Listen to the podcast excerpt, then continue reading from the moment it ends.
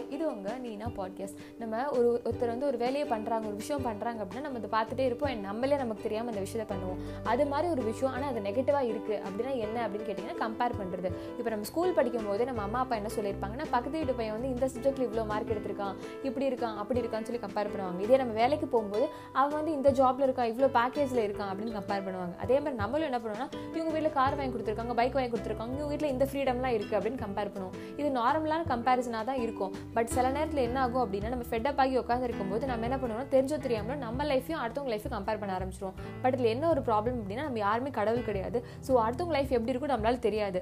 நம்ம வந்து என்ன பண்ணுவோம்னா பெஸ்ட் பாட்டு ஹைலைட்டட் நல்ல பாட்டை மட்டும் பார்த்துட்டு அவங்க லைஃப்லாம் இவ்வளோ ஜாலியாக இருக்குது நம்ம தான் இப்படி இருக்கும் அப்படின்னு சொல்லி நம்ம யோசிப்போம் இல்லையா? அதே மாதிரி இப்போ ஈவன் நம்ம ஒரு டிஸ்னி டிஸ்னி கார்ட்டூன் இருக்குல்ல அதில் நம்ம எடுத்துக்கிட்டோம்னா டிஸ்னியில் இருக்க பிரின்சஸ் கூட நிறைய கஷ்டப்பட்டு தான் இருப்பாங்க. ஸோ யாராலையுமே யார் லைஃப்மே வந்து பர்ஃபெக்டாக இருக்கும் அப்படின்னு சொல்லி கேட்டிங்கன்னா இல்லை. நம்ம தூரத்துலேருந்து பார்க்குறக்கு வேணால் அப்படி இருக்கலாம். பட் வந்து யாரோட லைஃப் வந்து பர்ஃபெக்டாக இருக்காது. இதே வந்து ஒருத்தர் ரொம்ப சா ரொம்ப சாதிச்சு ரொம்ப வந்து எல்லாத்துக்கும் பிடிச்சிருக்கா அந்த மாதிரி நிறைய பண்ணியிருக்கான் அப்படின்னா நம்ம என்ன பண்ணி இவனை மாதிரி இருக்கணும்ப்பா அப்படின்னு தான் யோசிப்போம். பட் அவன் அது வரதுக்கு எவ்வளோ கஷ்டப்பட்டிருப்பான்றது நம்ம யாருக்குமே தெரியாது. ஸோ அண்ட் இன்னொரு விஷயம் ஏன் இது நெகட்டிவ் அப்படின்னு சொல்லி கேட்டேன் அப்படின்னா இப்போ வந்து வருண்னு ஒருத்தர் இருக்கா ராகுல்னு ஒருத்தர் இருக்கா. வருண் வீட்டில் வந்து அம்மா அப்பா ரிலேட்டிவ்னு சொல்லி ரொம்ப ஜாலியாக இருக்குது நல்ல சேலரி வச்சு டீசெண்டான சேலரியில் இருக்குது ஆனால் ராகுல் வீட்டில் என்னன்னு சொல்லி பார்த்தீங்கன்னா ஃபேமிலி ரிலேட்டிவ்ஸ்லாம் அந்த மாதிரிலாம் ரொம்பலாம் கிடையாது. பட் வந்து சேலரிலாம் சூப்பராக இருக்கும் ரொம்ப ரிச்சாக இருக்காங்க. ஸோ இதில் என்ன ஆகுதுன்னா ரெண்டு பேர் தனித்தனியாக ஜாலியாக தான் இருக்காங்க. பட் ஒரு நேரம் என்ன ஆகுதுன்னா ரெண்டு பேரும் வந்து அப்படியே ஆப்போசிட்டே கம்பேர் பண்ண ஆரம்பிச்சுக்கிறாங்க.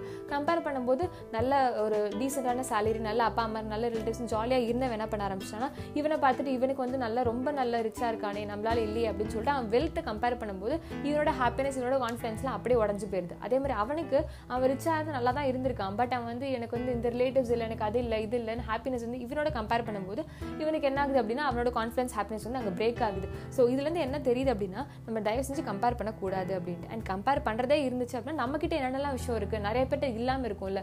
ஸோ நம்ம வந்து நிறைய பேரால் வந்து சே இவங்க இவ்வளோ நல்லா வாழ்கிறாங்களே அப்படின்னு கண்டிப்பாக யோசிக்கிற மாதிரி நம்ம நிறைய விஷயம் நல்லதாக வச்சுருப்போம். ஸோ அது என்ன என்னன்னு சொல்லி யோசிச்சு அதை வேணால் நம்ம என்ன பண்ணலாம்? இதெல்லாம் நம்மக்கிட்ட இருக்குது நம்ம கிரேட்ஃபுல்லாக இருக்கும் அப்படின்னு சொல்லி யோசிக்கணுமே தவிர நம்ம இவங்களோட அவங்களோட சொல்லி கம்பேர் பண்ணவே கூடாது பிகாஸ் வி டோன்ட் நோ நம்ம யாருக்குமே யார் லைஃப் எப்படி இருக்குன்னு சொல்லி தெரியாது. நம்ம லைஃப் மட்டும் தான் நமக்கு தெரியும். அண்ட் அது மட்டும் போதுமே அடுத்தவங்க லைஃப் எப்படி இருக்குன்னு சொல்லி தெரிஞ்சு நம்ம என்ன பண்ண போகிறோம் இல்லையா? ஸோ நம்ம லைஃப்பில் வந்து ஃபோக்கஸ் பண்ணுவோம். நம்ம எப்பயுமே ஹாப்பியாக இருப்போம்.